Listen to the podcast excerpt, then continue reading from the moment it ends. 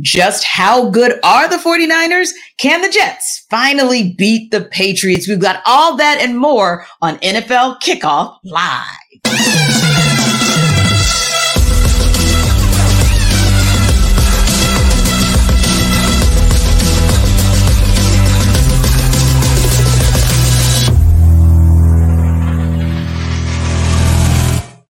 Welcome into NFL Kickoff Live. This will be the best two hours of football talk every single Friday. We'll go around the NFL, talk about every team and every game, and we'll get local insight you can't get anywhere but right here on Locked On. I am your host, Tanitra Batiste. Alongside me is Jarvis Davis and Kyle Crabbs. Let's go straight to Thursday Night Football, where the Giants did their best to keep up, but sorry, just couldn't. The San Francisco 49ers remain perfect in 2023, beating the New York Giants in prime time 30 to 12 Thursday night. Hey everybody, I'm Brian Peacock, host of Locked On 49ers and Brock Purdy, San Francisco 49ers young quarterback weathered a storm from New York Giants defensive coordinator Don Martindale. The Giants blitzed Brock Purdy on nearly 85% of his dropbacks, the highest percentage in the next gen stats era. And Brock Purdy, despite some early hiccups, was up to the challenge and actually ended up with a career high 310 passing yards in this one, two touchdowns, no interceptions. And it was playmaker Deebo Samuel, the du jour for the 49ers who have no shortage of playmakers on offense. Six catches, 129 yards and a touchdown. Christian McCaffrey got into the end zone as well as the 49ers rolled to a 30-12 win and are now in control in the NFC West and really just rolling 30 points for the third straight game in week three. The New York Giants dropped the 30 to 12 decision to the San Francisco 49ers on Thursday night football. And any momentum that the Giants had found in the second half of last week's come from behind win over the Arizona Cardinals went out the window thanks to a sluggish showing by the offense. New York only managed 150 net yards in 20 minutes and 50 seconds of play versus the 49ers who racked up 441 yards in just over 39 minutes. The Giants defense wasn't much better. York struggled to get off the field on third down, allowing 9 of 16 for a 56% conversion rate. The defense was also guilty of several missed tackles, including four on a third quarter 40 yard catch and run by receiver Deebo Samuel on a drive that ended in a 21 yard 49ers field goal that made it a 20 to 12 game at the time. The one and two New York Giants now have 11 days to figure things out before they have to next take the field.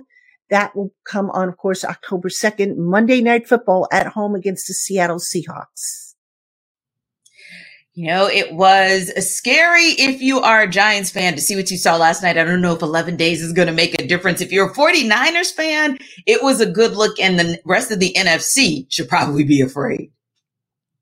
Yeah, Tanitra, I think uh, it's not surprising to find out that the Giants struggled offensively the way that they did without Saquon Barkley and Andrew Thomas, who – we're being honest, are, are their two best players on that side of the football. But talk about an all time tough draw to get San Francisco in San Francisco with that defense, with how good that they are playing. Doesn't seem to matter who's really calling the play. San Francisco's talent foundation defensively is just so strong. And you saw Nick Bosa show up with that sack that nearly resulted in a safety, and Fred Warner's flying around, and Tala Noah Hufanga flying from depth. Um, not the game to not have your two best players on the offensive side of the ball. And I think the Giants called the game accordingly. You know, you looked up and you're kind of hanging around there for a little bit, but I just, I'm not surprised they didn't have the horses. And uh, if you're looking for what difference can 11 days make, maybe you get those guys back. And, and Saquon Barkley, he, he shared in the pregame uh, show, I believe he shared it with Taylor Rooks that he actually does have a high ankle sprain. So that is some cause for concern about what availability he's going to have. But that's what I'm looking to if I'm a Giants fan, saying, okay, we, we got to get this thing right. Let's get these these best players on the field. I know our producer certainly hopes so, Kyle. But Jarvis, what did you see last night in terms of just the dominance that we saw from the 49ers versus, say, the Giants, who looked to stop that domination for a moment in time, and then you just they just couldn't. I think you know Brock Purdy was the way he was able to get rid of the football. I was just um, very I was very impressed by that because you know we talked about you know on a previous show about how do um, am I a believer in Brock Purdy? I'm not saying I'm a believer, but I I understand. I understand why San Francisco had so much conviction about him. I understand why they they went ahead and moved on from Trey Lance and, and kind of took the the brunt of the criticism that wasn't as great as we thought it would be. But so I, I think that Brock Purdy even though Wink, Wink, Wink, Martindale was throwing everything under the sun at him, as far as from a pressure standpoint, he was just just exactly knew he knew exactly where he was going with the football. As soon as that ball was snapped, it's almost like it was pre, predetermined because he just you just he gets that offense, he understands that offense, and obviously Kyle Shanahan is putting him in a, a great position to be able to make those plays. Kyle, did you see something in San Fran that made you think not just NFC, but that they're maybe one of the top three teams in the league overall? Yeah, I, I definitely think from a, a talent perspective, and look, San Francisco didn't have Brandon Aiyuk in this game either. So you know, you talk about talent that's not on the field offensively. San Francisco had their fair share too, and, and I'm glad Jarvis mentioned you know how Brock Purdy played the game because I do think they called that game for San Francisco, and this is where Kyle Shanahan's great, and this is why I do think they're a top three team in the conference. Mm-hmm. They know what their players are. They play to their players' strengths. Brock Purdy came out kind of hot. He was missing some throws, and they dialed him back in. They called some screen passes. They got the ball easy into Deebo Samuel's hands with manufactured touches. They got it into Christian McCaffrey's hands with manufactured touches. And then next, next thing you know, Brock Purdy's throwing hot against pressure on a speed out in the end zone to Ronnie, uh, Ronnie Bell for a touchdown. And like it's that encapsulation of they put the bumpers on him when when they need to because he's still a young player. He only has eight career starts. But then you see these flashes where it's like he he gets the offense. And it doesn't always look pretty. It's not always perfect, but it's what we talked about last week where you in a vacuum doesn't really matter so much as you amongst what your team is trying to achieve offensively. And I think the fact that Brock gets it with the offense does have me in a position to say, you know, this is probably a top two team in the NFC conference. And then you look over at the other side of the fence. I do think right now this is a top three team. Now it's a marathon, but I'd put them in that stratosphere right now. Absolutely. Now, Jarvis, when something that Kyle made a good point about when you look at the team in all fairness and you look at the game in all fairness, yes, the Giants didn't have Saquon Barkley, but 49ers didn't have Brandon Aiyuk. And you look across the entire league, and there are some issues all the way around when it comes to injuries. We, of course, heard, I believe, the, the I'll say the biggest injury, maybe because of how well they're playing as a team, you know, would be Trevon Diggs with uh, the Cowboys. But we're also looking at two rookie QBs and Anthony Richardson in concussion protocol, and now uh, Bryce Young going down. So so early in the season, so many injuries. Is that something that really has you kind of scratching your head and kind of wondering if that's really going to be one of the big factors in determining who ends up on top at the end of the season? I mean, I think it's always been like that. I just think that, you know, like being that all of these injuries are happening like so early on, I feel like, you know, it's it's it's a little bit overstated, I believe. But I think just as to a reason why, here's my scenario. How about the fact that they don't play real football until game one? You know, uh, they they barely they barely hit in practice, if at all. And then a lot of teams, or uh, even down here in Atlanta, Arthur Smith, what played the offense, the starting offense for 17 plays. Like, how can you get ready to play football by practicing football. You get ready to play real football by playing real football in those real games when the hey, the quarterback can go to the ground. The quarterback understands, like, yeah, that is the opposing defense, and he can put me on my behind if I don't get rid of this this, this rock. So I think that being able to, you know, get into a rhythm, not only just to be able to establish a rapport with wide receivers and, and defensively, that's why you see the defenses are getting off to a, a pretty solid start um, because hey, you know those guys are able to just hey, you get down there and you go. But if you're not experiencing those hits, experiencing those things through four uh, four quarters, you are your body isn't going to be used to it. So I think that's kind of what we're seeing right now when you're talking about like all these guys getting injured and everything like that, and and so many guys are having to to step in and, and like like like a, a a, a, late round draft pick out of Michigan, you know, he has to come and step in and, and, and be that guy because guess what? you know, he played a lot during the preseason because, because you know, rookies got to play because you got to make the you got to make the club. So I think that those that's why you see some of those guys, some of these names we never heard of, or, or like uh, Puka Nacua up in uh, up with the Rams. Those right. guys are stepping in and making plays because they've been playing. They've been playing real football. So I think that's what we're kind of experiencing at this moment and the NFLPA will probably have a little something to say about that. We've already heard a little chirping about it as it relates to conditions on certain football fields being an issue or concern as well. So we'll be following this story throughout the rest of the season. Now, listen, in New York, they're following the Jets to see if the Jets are going to jet. We'll talk about it in a minute, but first, Jarvis, let's talk game time. All right, folks, y'all listen up. I'll tell you about some game time, man. You know, you talking about all that planning and stuff. You know, your wife trying to say, hey, we need to plan two weeks ahead so we can go to the game and get some tickets. Bump all that. I need you to go to game time because wait till the last minute and go get these tickets. They're going to, I promise you, they're going to guarantee you some great deals because the tickets are right up to the day of the event, right? And you can get exclusive flash deals on tickets for football, basketball, baseball, concerts, comedy, theater, and more. So yeah, you can go to the game, get you some really good tickets, and then you can, you know, sweeten the, sweeten the deal, sweeten the pot with your wife and say, hey, baby, I'm gonna get these theater tickets right here. And we're not planning that either. You know, we being spontaneous. You know, that's how you sell it. So yeah, I need you to go to game time, guys. And here's what all you need to do. Download the game time app, create an account, use the code locked on NFL for $20 off your first purchase. Yes, you heard that correctly. $20 off your first purchase. Terms apply. Again, create an account and redeem code locked on NFL for $20 off. Go ahead and download that game time app today. Be spontaneous. Get some cool points with your wife or your spouse or however you get down and get those last minute tickets. Lowest price guaranteed. Now, Jarvis and Kyle, do you remember what you were doing on December 27, 2015? I know I don't, but Jets fans probably do because that's the last time the New York Jets beat the New England Patriots. Just, of course, don't have Aaron Rodgers, but do they have enough to finally beat their division rivals? Well, John Butchko from Locked On Jets and Mike D'Abate from Locked On Patriots break down if they see the streak ending this week.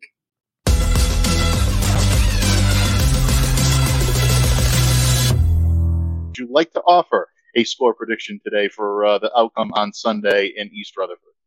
Well, maybe this is wishful thinking. Maybe this is me being a homer. Although I did pick against the Jets last weekend. I picked for a closer game than they got, but I do think the Jets will win this game. I think that they'll finally break this long losing streak that they have against the Patriots. I, like the way this defense is going to respond. I, I, think that this defense is kind of built to contain the New England offense. I think that you know, as Sauce Gardner said, this is not necessarily the most explosive offense in the league. They're very well coached. They execute at a high level. But I think this is the type of offense the Jets defense is built to kind of slow down. I think on the other side of the ball, you'll see a relatively conservative game plan. I worry about Zach Wilson. I think if Zach Wilson can play turnover free football, the Jets are going to have a really good chance at winning this game. I think, you know, so it's, I think it's kind of a coin flip game. These are two tough teams. I think these are two, these teams may be combined for a one and three record. I think these are both really solid football teams. I mean, look at the opponents they've played so far. Can you have a tougher schedule than these two teams through the first two weeks? Mm, Patriots getting it. Philadelphia and my and Miami, Jets getting Buffalo and Dallas. I think these are these are two quality football teams that will be in the playoff race. Even, I think the Jets will still be in the playoff race near the end of the season, even without Aaron Rodgers. I think the Patriots will be right there. I think that the Jets figure out a way. I think Zach Wilson finally avoids the big mistake. So I'll take the Jets 17, the Patriots 14. I think it's going to be a low scoring game. I'll definitely take the under on, on that. I think the Jets, Jets eke one out at home. Folks, this is the fourth year that John and I have been doing crossovers together, and you can tell we think alike and share half of the same brain. I also have this game going 17 14 because I do think it's going to be a defensive slugfest.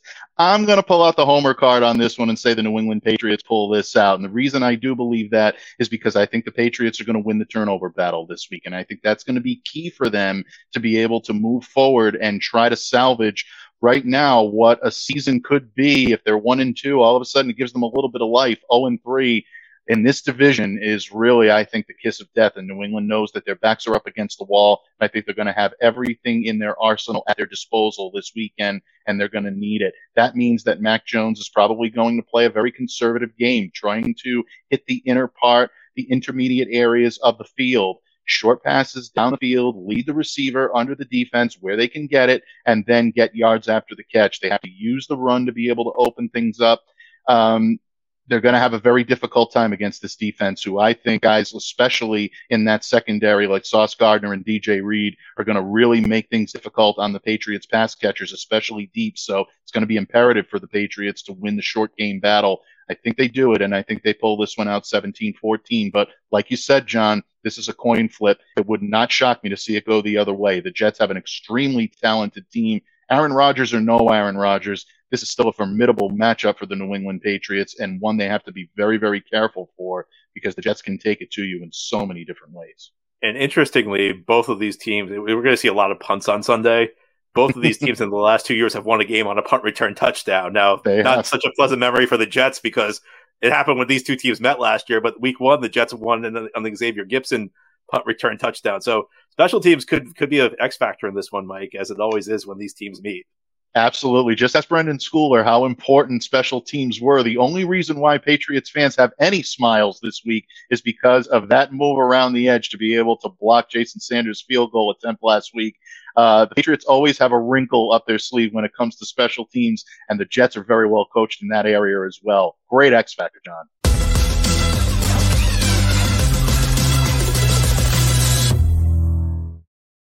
So we have the good fortune of having Mr. Locked On Dolphins himself right next to me, Kyle. And so, wow. Kyle, you are very familiar with this particular division.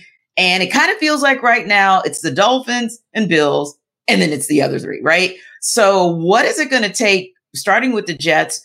What is it going to take for them to get a W? And is that going to be something that lays at the feet of Zach Wilson? I I just need one minute, if you don't mind, to fully bask in Mike of Locked On Patriots talking about as the Patriots a consolation prize of smiling over a blocked field goal in a loss.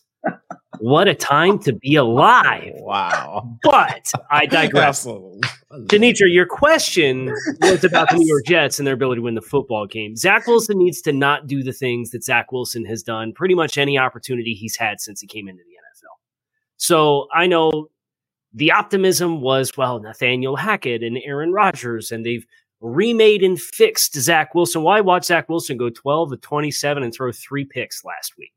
So at the end of the day, the New England Patriots play a very specific brand of football, which is we are close to the vest and we will let you beat yourself. The Jets can't beat themselves. So can you run the ball? What's the status of Duane Brown at left tackle? We don't know right now. You need to run the ball. You need to be able to give the ball to what you paid Dalvin Cook to come here to do, what you drafted Breece Hall to come here to do.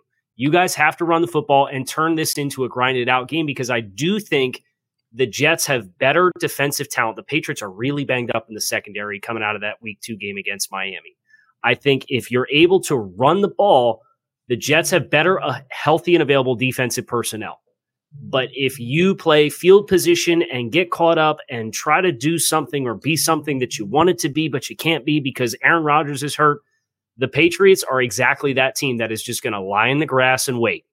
And then when you let your guard down or you try to do something ambitious, they will jump on you and they'll probably win the football game because.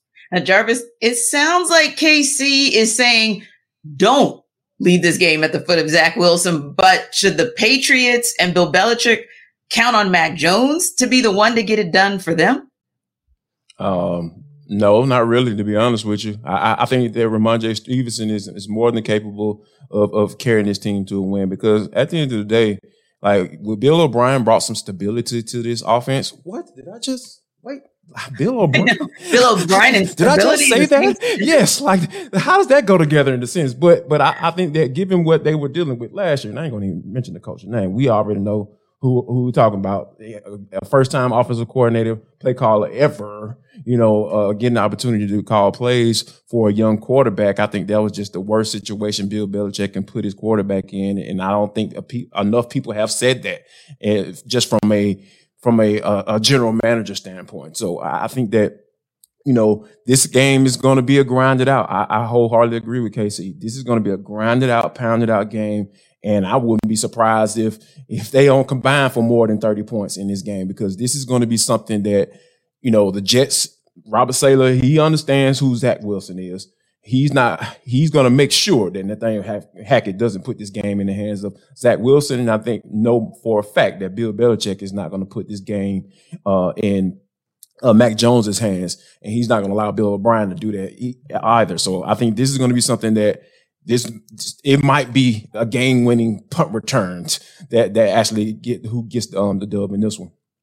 Indeed. Now you're looking at not putting either one of those teams and getting a W at the feet of those quarterbacks, but other than last week and the week before, anytime anyone would have said put the game on the line and give the ball to Joe Burrow, everyone would have said that's a dub for the Bengals, right? But this season, it has been a struggle for Joe Burrow that is really a, a, head scratcher, if you will. And so that's one of those teams, you know how we talk about teams that are 2 and 0 going into week three and they're a little bit surprising. Well, the Bengals are a surprise going 0 and 2. Granted, they played the Browns and the Browns kind of smoked them. That was questionable. The Ravens, that's always going to be a back and forth for that AFC North. And now They've got the Rams, which might be an opportunity for Joe Burrow to kind of get back on track. But will this be the time where we end up seeing Joe Cool come back to his Joe Cool self?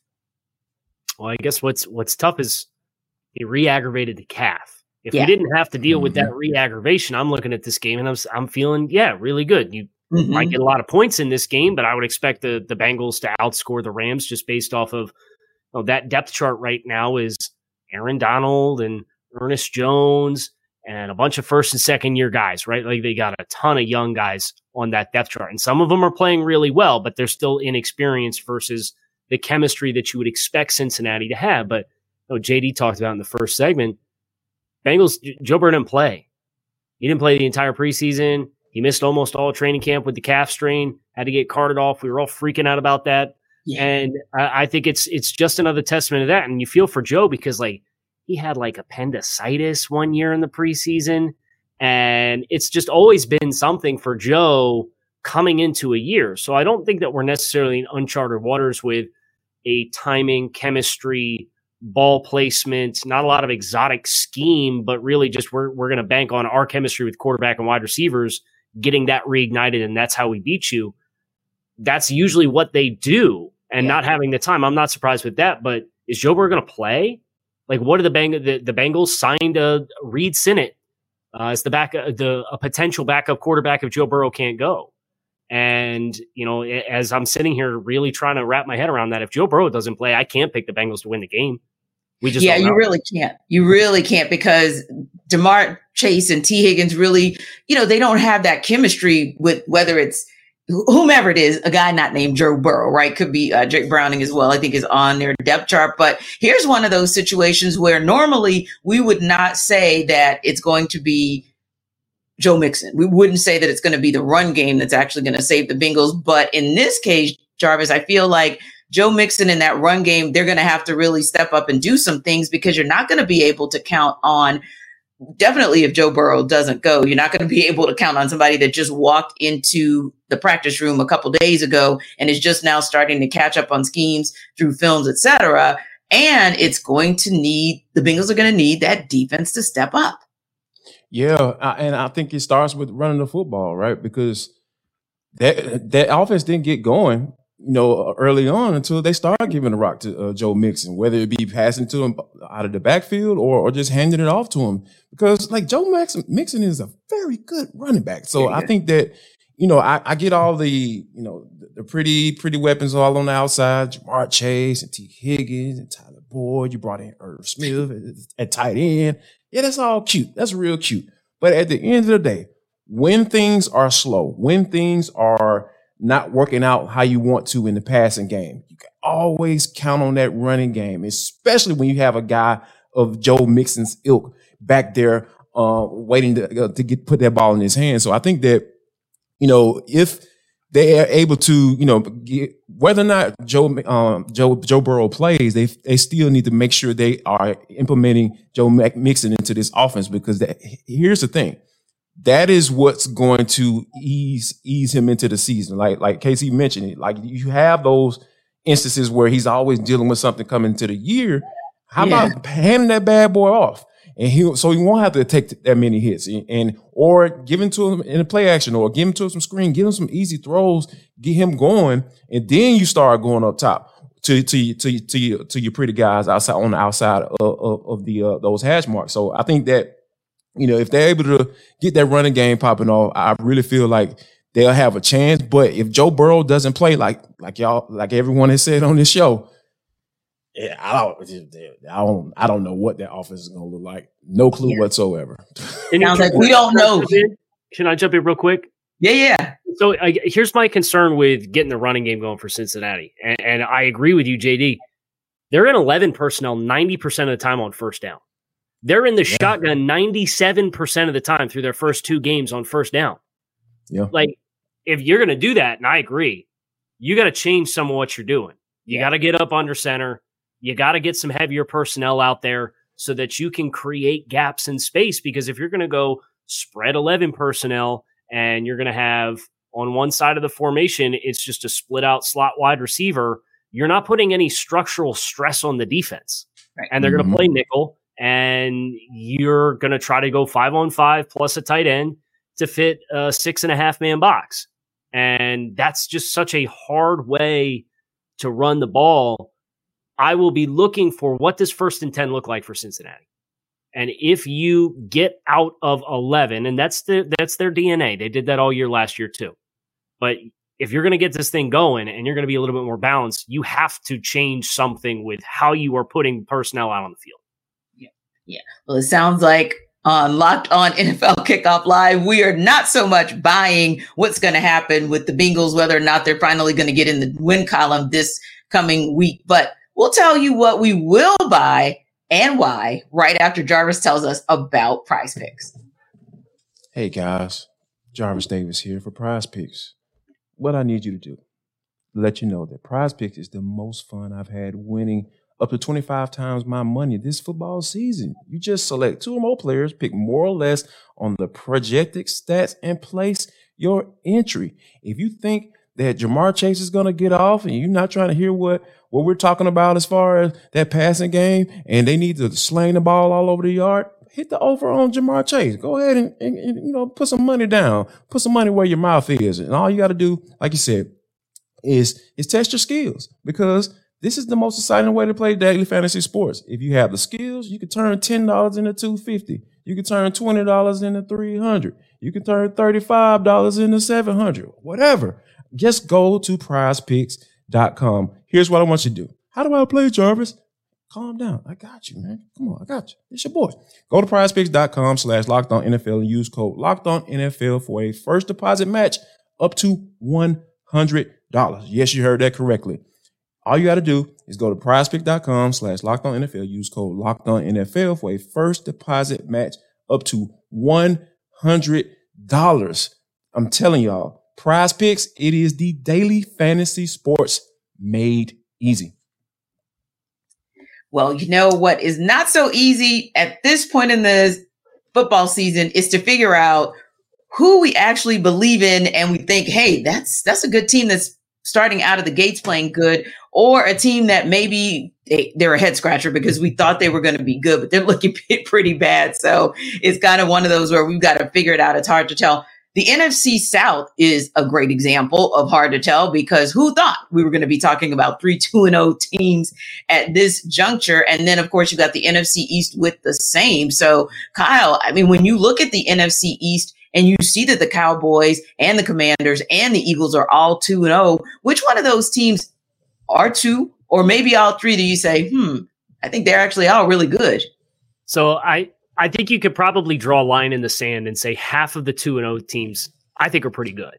And then I think there's the other side of the line in the sand is teams that you look at and ask yourselves, okay, well, who have you played? And you, you look at Washington and they eked out a win that they had to come back from behind or needed a defensive touchdown to beat the Arizona Cardinals, who are widely considered the worst team in the league, and needed a stopped two point conversion with the defensive pass interference while also coming back down from 18 points in the first half to beat the Denver Broncos. It's like there's it's still enough of a small sample size where you look at the record and you say, wow, I didn't expect you to be here. And then you look at how they got there and you say, oh, okay, yeah, I can, it makes a little bit more sense now. So I look at Tampa Bay. I think the teams that Tampa Bay has played do not have the personnel to really challenge the issues that Tampa Bay has with their offensive line. You think about Chicago last week, right? And they got a defensive touchdown because they got a pick six on a screen pass when Chicago was backed up inside their own five. Yeah. So I think Tampa Bay's one that stands out to me. Uh, Washington's another one that I'm not buying as as two and O teams, but I sneakily like those Atlanta Falcons guys. They they very much have, and it's fitting because Arthur Smith coming off the Mike Vrabel coaching tree. They are NFC Tennessee with what Tennessee was, where they said it's smash mouth football. We're going to run the ball. We're not going to try to be anything that we're not. We're not going to panic if we're down two scores. We're still going to run the football and play hard nosed defense. And they did all that. And it got them a win against Green Bay last week because they gave the ball to Bijan Robinson more than Tyler Allgeier. And lo and behold, we got that sweet Instagram clip of Bijan from the overhead shot with the ball moving around, which is probably the coolest football shot I've ever seen in my oh. life. I think I'm buying the Falcons as a team that maybe not going to win double digit games and have home playoff games, but is absolutely going to be in the thick of this thing to the end as far as a race for that division title because nine might get it done when it's all said and done. Interesting that you say that because we all here in this in Atlanta say, "Hey, the only way they're going to probably get in the playoffs is to win the NFC South outright, and somehow they're going to probably need, but they won't actually need 10 wins to do it. So you're absolutely right about the double digits piece. And Kyle, they're getting potentially Jeff Okudah back. I think Jarvis would agree that in all likelihood, he's participated two, now three days in a row in practice, looking like he's going to come back as well. But Jarvis, when you look at, and, and I'll swing up to Kyle's way, right? When you mm-hmm. look at the the AFC East. I mean, my, I think everybody would have been okay saying that the Dolphins were going to be 2 and 0, but I think you probably thought that the Bills would have been 2 and 0 as well. So maybe a situation where you're looking and saying, "Oh, okay, wow, those teams are good, but are they it's almost like are the Dolphins as good as 2 and 0 early sample size and are the Bills as bad as 1 and 1 if you will or what are some of the teams that you're looking out there and saying, "Hmm, really good, hmm, really bad," or maybe worse than we actually think they are. I'm gonna start with with Kyle's team. The, they are two uh and oh. Like if as long as Tua stays healthy, I am buying the Dolphins all the way. When you're talking about what they're able to do with that offense with Jaylen Waddle and, and Tyreek Hill and the burners that they are, and being able and Mike McDaniel, the mad scientist calling plays down there, coming off that Kyle Shanahan coaching tree. Like I want, I won't put him on Kyle Shanahan's play calling capabilities, but he's dang close. he's doggone close, Kyle. Yeah. So um, I, I, am buying them. I'm buying the the uh, Miami Dolphins all the way, and I'm gonna push back on the on the Washington Commanders. Hear, hear me out, Kyle. They finally have a guy who knows what he's doing when it comes to coaching quarterbacks, cultivating quarterbacks. Eric Bieniemy is finally going to get his just due this year, as far as from a play caller standpoint. Because a lot of people don't want to give him credit because Andy Reid he has the big old sheet, you know, and Big Red out there just calling plays and doing his thing. And I kind of I kind of get that, but I think he's he he went to Washington Commanders specifically to prove that hey, I know what I'm doing when he calls plays, and I feel like he's putting Sam Howell in good a good position to be able to do that. And also to go along with that, we talk about the surrounding talent. We talk about the San Francisco 49ers and how Brock Purdy has all that talent on offense and they have a, a, a, a bevy of, of, of, of um, um, talent on the defensive side of the football as well. Commanders got that too, it's specifically up front.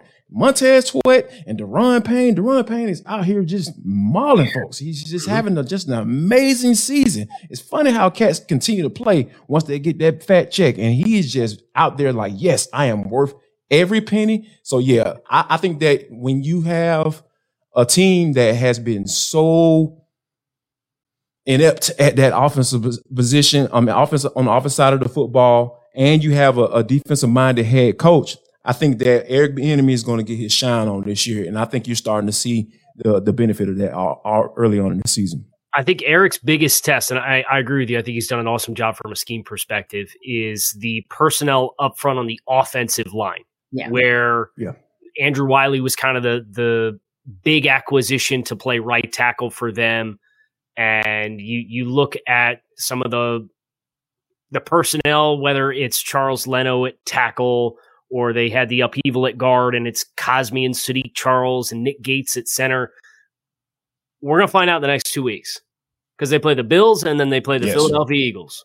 Agreed. So that for me is if Washington can pass the test and block up front the next two weeks and allow the scheme and the plays to develop for Sam Howell to execute it, then I think even if they lose both games, I could come back in two weeks and say, hey, they blocked them up better up front than I thought they would. They, they were able to mm-hmm. put points on the board. I think I'm buying this team long term.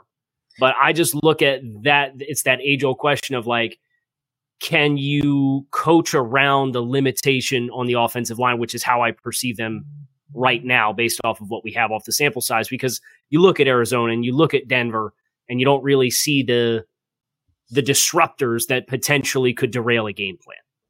Indeed. So I think we all agree on what we think about those 2 and 0 teams, but let's switch it up to 0 and 2 teams. The Los Angeles Chargers, 0 and 2. They're traveling to face another 0 and 2 team in the Minnesota Vikings. The Chargers are the one and a half point underdogs in that one. So here's David Drogmeyer to sell you why the Chargers will cover that spread.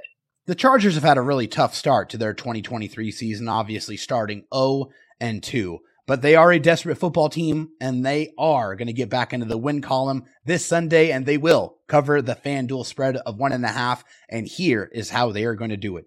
The Minnesota Vikings, they're a one dimensional offense. They do not run the football. So that means you got to allocate all your resources to stopping the pass and stopping that very lethal threat of Justin Jefferson. Justin Jefferson is on an absolute tear. And so the Chargers need to make sure they know where he is at all times. I believe they will allocate those resources to stop him. I believe they will have a safety hanging over the top. I want the Chargers to double team him every single chance that they get. Remove Justin Jefferson from the game plan, force anyone else on that Minnesota offense to beat you. And then as far as the Chargers on offense, the game plan, it's very simple. It's run the ball. The Philadelphia Eagles just ran all over the Minnesota Vikings to the tune of 259 rushing yards on 48 carries. They were very dedicated to running the ball, but they also were able to set up some, some shot plays and hit the Minnesota Vikings over the top for a couple of big, deep plays. The Chargers need that. They need more explosive plays. I think the running game is going to be able to allow them to draw the defense in and allow the Chargers with Justin Herbert and Mike Williams and Keenan Allen to hit the Vikings over the top and dial up some of those deep shots. I think that's very important. And I do believe that's going to happen in this game. And those are going to be the reasons why I believe the Chargers are going to cover the spread and they are going to beat the Minnesota Vikings on Sunday to improve to one and two on the season. But for more on this game and for more on the Chargers, please check out the Locked On Chargers podcast, your team every day. You guys buying the Chargers in this one? I am. Yes. Yeah, oh, you got me scared, guess, man. Uh, where did it go from? Oh no, no. Here's the here's the thing, man. Like I really I really feel like this is a must win game. Now I'm not trying to be dramatic and everything for both Jarvis or or I or think it's a, it's a must win for the Chargers for sure okay. because Brandon Staley has to be on the hot seat because you talk about mm-hmm. the weapons. Justin Herbert, he was a everybody can probably, probably uh, potentially agree that it's a generational quarterback, right? You know, and then you have the weapons on the outside with Mike Williams and Keenan Allen, and you know they're able to put up points, but Brandon Staley is a defensive minded head coach, and that defense just hasn't been anything worth speaking of. And I and I really see this game turning turning into a shootout because we all know with the, the Minnesota Vikings just traded for uh for Cam Akers and now they try to see the value of, of a running back or having a, a, capable running back. Now, now that's okay. Now you're trying to do that. Now you understand. And, and you know, by letting Dalvin Cook and cutting down cooks. So I think that the, all of those things are factors that I really feel like when you're in a situation where you have all this talent and everybody always says, Hey, if I'm starting a team today. That position is going to be QB, and the Chargers have a quarterback. They have a guy that is more than capable than win and winning some games for them, but they just haven't been able to figure it out. It's just been so weird with this team, and I think Brandon Staley is going to ultimately fall on the sword for it. In KC, I thought that was interesting as well, where we're talking about the Chargers, right? And we're talking about the fact that we all agree we think that's the team that is in a must win situation. We think that's the team that's going to get it done. But David didn't really talk a lot about Justin Herbert as being the catalyst for the Chargers getting it done. I thought that was interesting. Yeah, especially because I look over at the other side of the ball with Minnesota and what they have in the secondary. They don't have a lot of talent there. And Brian right. Flores likes to play a lot of high pressure. And mm-hmm. you saw that against Philadelphia, where they're mugging linebackers up in gaps. They got six guys on the line of scrimmage and then you're trying to play one on one down the field with AJ Brown and DeVonta Smith, and you you just don't have the guys in the secondary to do that at a very high level. So while it disrupted Philadelphia at first, Philadelphia eventually said, "Okay, we're going to come out in 12 and we're going to run the ball down your throat." And they didn't change what they were doing defensively. So if I'm the Chargers coming into this game, yes, I want to be balanced because I don't want Brian Flores to be able to tee off on me with their pressure schemes but I am looking to really take advantage of the matchups of who's covering Mike Williams. And if you double Mike Williams, I got Keenan Allen. Okay. And then if you're doubling both those guys, then I'm going to run the ball and I'll run it right down your throat like Philadelphia did because they've got the offensive line to do it. Even with if Austin Ekeler doesn't play, I know he's dealing with an ankle injury. Right. I I think there's enough talent disparity on the outside for the Chargers when they have the ball that there's no way Minnesota should be right with consistency for 60 minutes. Now, I think there's another game that we can talk about that again, we'll probably all agree on who's going to win, but the spread is interesting. The Chicago Bears are 13 and a half point underdogs to the Kansas City Chiefs heading to Arrowhead this weekend. And here's Lauren Cox of Locked On Bears to sell you why the Bears will cover the two touchdown spread. The Chicago Bears can cover a double digit spread against the Kansas City Chiefs if Travis Kelce gets his heart broken by Taylor Swift and is no longer able to go out there and play hard for this Kansas City Chiefs offense. No, but it does feel like it would take something extraordinary for the Bears to be able to even cover, let alone try and pull off an upset victory in this game against the Chiefs. Clearly outmatched by one of the Super, uh, Bowl defending champion here on the other sideline. But I, I do think realistically here, the Bears can do this if all the adversity they've dealt with this week, losing their defensive coordinator, some media drama with Fields and the offensive coaching staff, a left tackle going on injured reserve. If all of that can bring the team together and not drive them apart, certainly it's easier said than done. But if they can band together throughout this and kind of look themselves in the mirror and find ways to turn a few things around and shake off some of the sloppiness that they've had through the first couple of weeks of the season, there's a formula here where they can start to get something going here. The Chiefs aren't as dominant as they've been in years past so far. They've been sloppy. They've made their own mistakes. And if the Bears can get some of those mistakes from the Chiefs to help them out, lift them up, and the Bears can stop shooting themselves in the foot with penalties and silly mistakes, players running the wrong routes, turnovers, all of a sudden you can start to put together a little bit of hope here. And that's what Bears fans have certainly been hold, holding on to here. So, yeah, if the Chiefs offense can stumble a bit more and the Bears can find a way to sort of revamp their offense and attack a Chiefs defense that's been really, really solid this season, that's their path towards covering a spread in what otherwise is going to be a very difficult game where a lot of Chicago Bears fans are bracing for a blowout.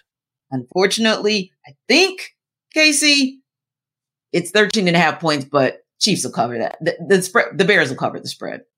I'm not sure that the Bears will cover the spread. I'm going to be honest. You don't think so? Okay. There is not there is not a worse unit for unit mismatch than Kansas City with a top five offensive line mm-hmm. against Chicago's defensive front. Chicago is at, they have 189 rushing yards through two games with Justin Fields at quarterback. We got to the entire appeal of Justin Fields. And he said this week, I'm going to just go back to playing ball, right, and, and try not to internalize so much of what's what's being directed at me. And there was a whole uh, circus that was made for three hours over that comment before he talked to the media again after practice. at the end of the day, what Justin Fields and what the Bears did well last year for Justin Fields was they got really exotic quarterback run schemes. And they said, look, we got a powerful runner, 240 pound quarterback that runs a 4 3. We can run the ball, option oriented run game, put defense in stress, and really try to outgap you in the run game because we have an extra hat because we're running the ball with the quarterback. When you don't do that and you try to do what Chicago has been doing this year, you're taking away the best part of what makes Justin Fields Justin Fields. So unless you're going to go back to that, which I have no confidence that they will, yeah. And then I look over at the other side of the ball. I don't see any reason how you stand up against Kansas City with their offensive line. So that for me, I look at both sides of the ball and I think Kansas City's got a good advantage. And, and 13 and a half, I'd probably take Kansas City cover. I would. Yeah. I, I wholeheartedly agree because here here's the thing, man. It is the, the Bears are a dumpster fire right now. The, you got the the defense coordinator is may or may not have had his home raided by the FBI, resigning, and like you said, like like Kyle mentioned, talking about the you know uh, uh, Justin Fields and getting back to myself, and it's too many uh, players, it's too many um, voices in my head, and I just need to get back to being me. and it's just this dude just just going through it mentally, Yeah, like just the heart. face of your the face of your organization, Polo. Just bless his heart. Just bless Justin Fields' heart right now. I think he's just, it's just too much going on Yeah. uh, in order for to get this out. Because let's take it back to last year. Like we were having this same conversation, Kyle, last year about using this dude's talent. Yeah, he could throw the rock. No, don't get me wrong, but his one of his best asset, if it's not his best asset, is running that bad boy and using that because that is a tool that you can use to take advantage of the defense if your passing game isn't up to par. And we didn't he didn't have any weapons last year. You know, they tra- traded a, a second round pick for Chase Claypool, who has just been awful since he stepped in stepped into Chicago. So I think right now it is just we're we're having the same conversation about Luke Getsy trying to figure this thing out. It took him seven games to do it last year, and they finally was able. You saw some of that greatness that you that, that, that they were able to take advantage of by using his um, his legs to to be able to run the football. And you talking about 189 yards. eh, Two games in, that is absolutely ridiculous. And you got a, a, a running back in Roschon Johnson that you need to use more as well. So it is so if they have that game plan right there by running the football, I feel like the Bears could cover. They could cover, but they're not going to do that because that's why I feel like the Kansas City Chiefs, they're going to easily cover this 13 and a half point spread. Um, point spread. Yeah. And I have to agree and kind of check myself because I was thinking, wait a minute, did I say Bears? Nah, I meant Chiefs. So let me just be clear.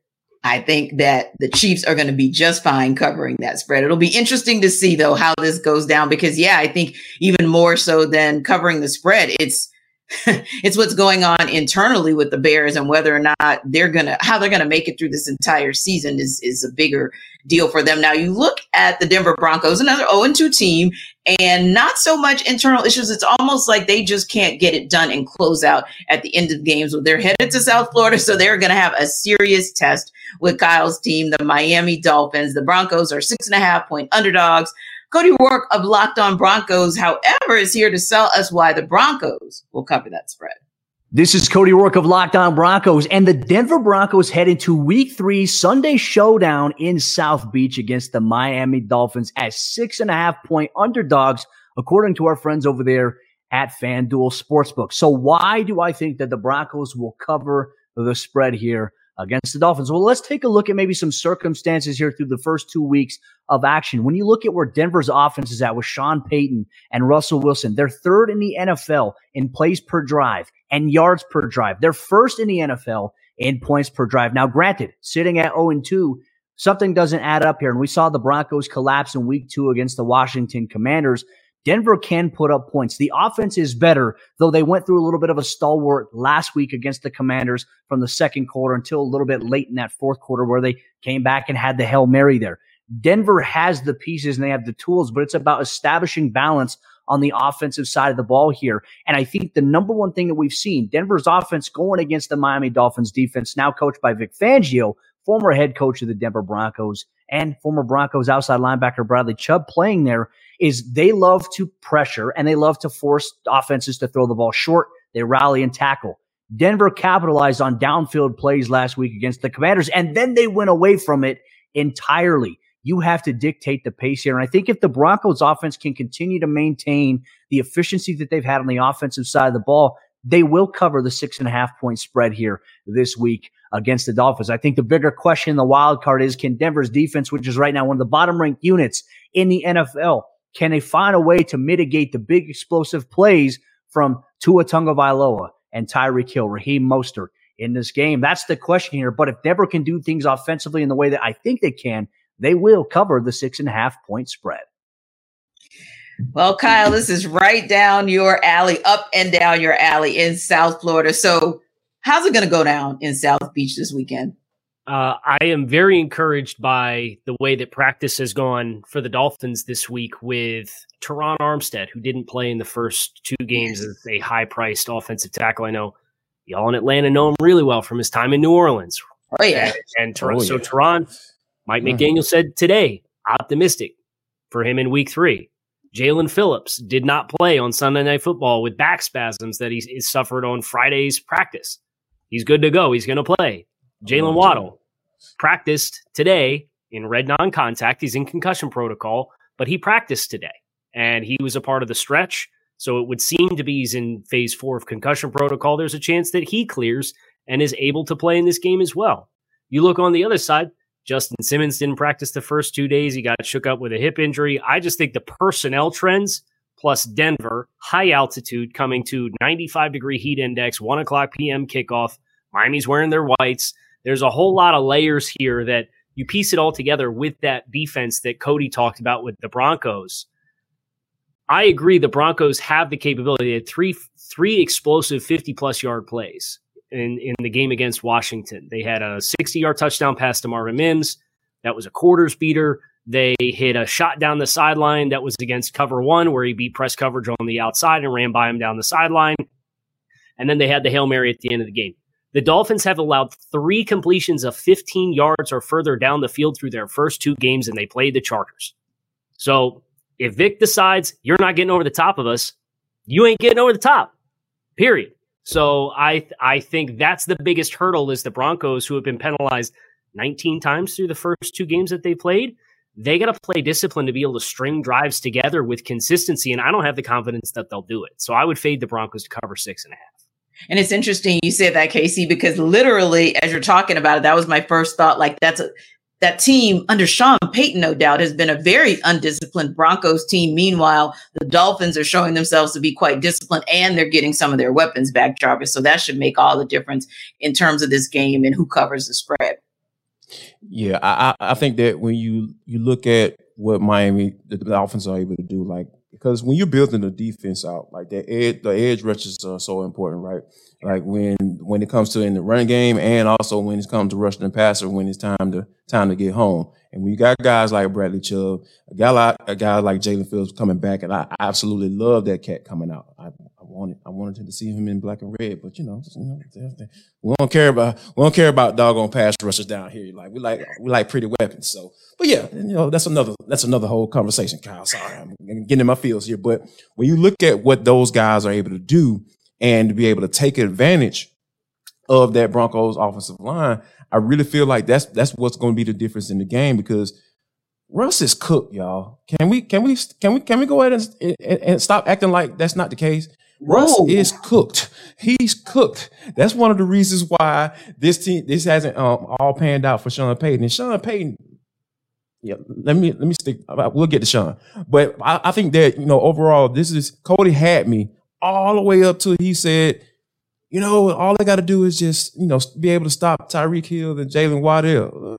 What?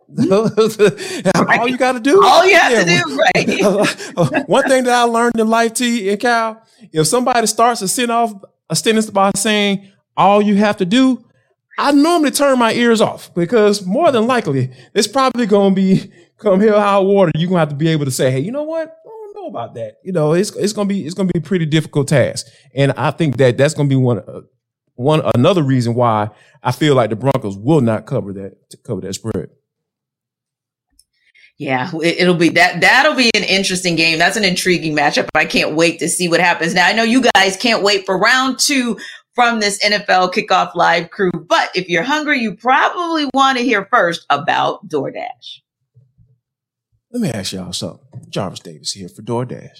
Have y'all just been sitting at the house and saying, you know what? I'm hungry, but I don't feel like driving. I don't want to go anywhere. Guess what?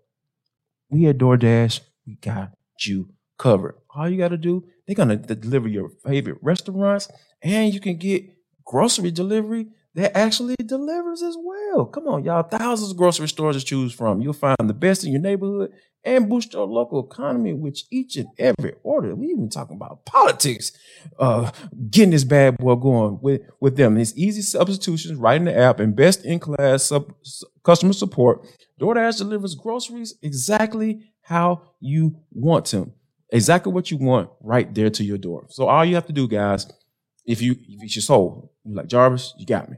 What do I need to do? All right, here you go. Get 50% off your first DoorDash order up to a $20 value when you use code locked on NFL at checkout. Limited time offer, terms apply. That's 50% off up to $20. No minimum subtotal and zero delivery fees on your first order when you download DoorDash in the App Store and enter code locked on NFL. So don't forget, locked on NFL for 50% off your first order with DoorDash. Well, I could use some DoorDash right now, but I won't. I won't because we got to start off number two, our number two of NFL Kickoff Live, because it's where you guys are going to get the best football talk every single Friday. We'll talk and take you around the league. We'll talk and take you to every team. We'll talk and take you to every game, any breaking news that seems to come up every Friday for us. So if it comes through, we're going to bring that to you. So the Baltimore Ravens, of course, they ruled out Odell Beckham Jr. We're looking for some others that are kind of teetering like a Cordarrelle Patterson for the Falcons now. Just a few minutes ago, right here on Locked On, that's the kind of thing you're going to hear from us. Moments ago, we heard this, then you'll hear from us as well. So I'm Tanitra Batiste. Still got my guys, Kyle Crabbs and Jarvis Davis, right here to bring you all the tea. Now, I'm going to give you guys a couple of team names, and I know that nobody said these were the teams that were going to be 2 0 heading into week three. At least not all these teams, right? Cowboys, Ravens, Dolphins, Eagles, Commanders, Falcons, Bucs, and Saints. Now, we talked a little bit about some of these teams before, but when you bring that group together as the teams that have 2 0 records, there are a couple of those teams that do not belong in the conversation. Kind of like one of these things is doing its own thing back in the Sesame Street days. Which teams actually don't belong in the conversation of good teams who are 2 0? Let's start in the NFC South. How about the New Orleans Saints. Absolutely. Oh my! Shots fired at Ross Jackson. They, they, do not deserve to be in this conversation because guess what? Derek Carr is a loser. 65 and 79 as a starter in the NFL. He's a, a, okay quarterback, and he came with all this hoopla saying, "Oh, Derek Carr is gonna come save the day." No, yeah, like that game against the Carolina Panthers last week, absolute snooze fest. It took them so long to get that offense going. And we know what the Falcons did to the Carolina Panthers. Carolina Panthers probably to have the number one overall pick. And it's probably, you know, it's going to Chicago. So yeah, there you go. That's what the Carolina Panthers are. They are the worst team in the NFC South. And you sat there for a, a good two and a half quarters and said, you know what? Hey, we're trying to figure this bad boy out. And guess what? Who's the head coach? Dennis Allen. Don't trust him. I don't trust him. Yes, I love Cameron Jordan one of my secret favorite players ever to play. The dude is an excellent pass rusher. He's making a, a fair case to um, to get into the Hall of Fame, but he's up there in age, and that defense matches that, right? Like that, the defense is getting up there. Demario Davis doesn't have that many years left, so I'm I'm not going I'm not trusting the New New Orleans Saints right now. That is a team that I feel like does not belong in that conversation as one of the better teams in the NFL. Well, Kyle, Jarvis chose violence on the Saints. Who are you going to choose violence towards that does not belong in that conversation? Move over, JD. I'm getting in the car with you. Let's talk about the Saints here for a second. I got some numbers for you. I got some numbers for you. No, I think this. I do think this team, in the grand scheme, playing in this division with this defense, is probably top five defense in football. Okay, so I think they will kind of like Atlanta. They're going to be in the conversation, but do you trust them to run away with it? Here's some numbers for you. Uh, 36 points scored against Tennessee and Carolina defenses. That is 25th in scoring offense through the first two weeks. They have one passing touchdown through the first two weeks. That's 29th in the NFL. They averaged 3.4 yards per rush. I know they got some running backs that are banged up, but the offensive production has not been there. That that 3.4 is 24th in the NFL. And then you get into the red zone offense. They're 29th in touchdown percentage, getting into the red zone, three of eight. Small sample size, but like the, the switch has to flip. And until it does, I look at New Orleans and it's like your margin for error is going to be pretty small in any given week. And as Derek Carr showed you the last couple years, he's not immune to that game where he makes a couple mistakes and they snowball and they compound and it loses you a game that you shouldn't. So I take all that and then I look and say, okay, you're at Green Bay this week. Then you're home against the Bucs. They got a tough defense, and then you're at New England, and then you have two more road games uh, in in the next three weeks after that. You're going to spend a lot of time in the next month and a half on the road away from New Orleans, and the offense has to click. So that for me is where I'm watching New Orleans, and I'll be asking myself, how much am I ready to buy the team? Because right now, I think there are some red flags and there's some red tape around how they've gotten to two and zero oh, that it can't be like that all year. Now we're talking about some defenses that are aging a little bit, right? And yeah, there there's some young studs for the Bucs defense, but I do think they're kind of a defense that's up and down and aging as well. And I think for me, that might be the team. I, I kind of agree with you guys. Like the Saints surprised me a little bit as well, but I kind of think the Bucs surprised me as two and zero oh too because this is a team that many are saying they're going to be in a they were going to be in a dogfight with the Arizona Cardinals for the number one pick for next year. Now, granted, not surprisingly, the guy who covers the Saints. Yeah.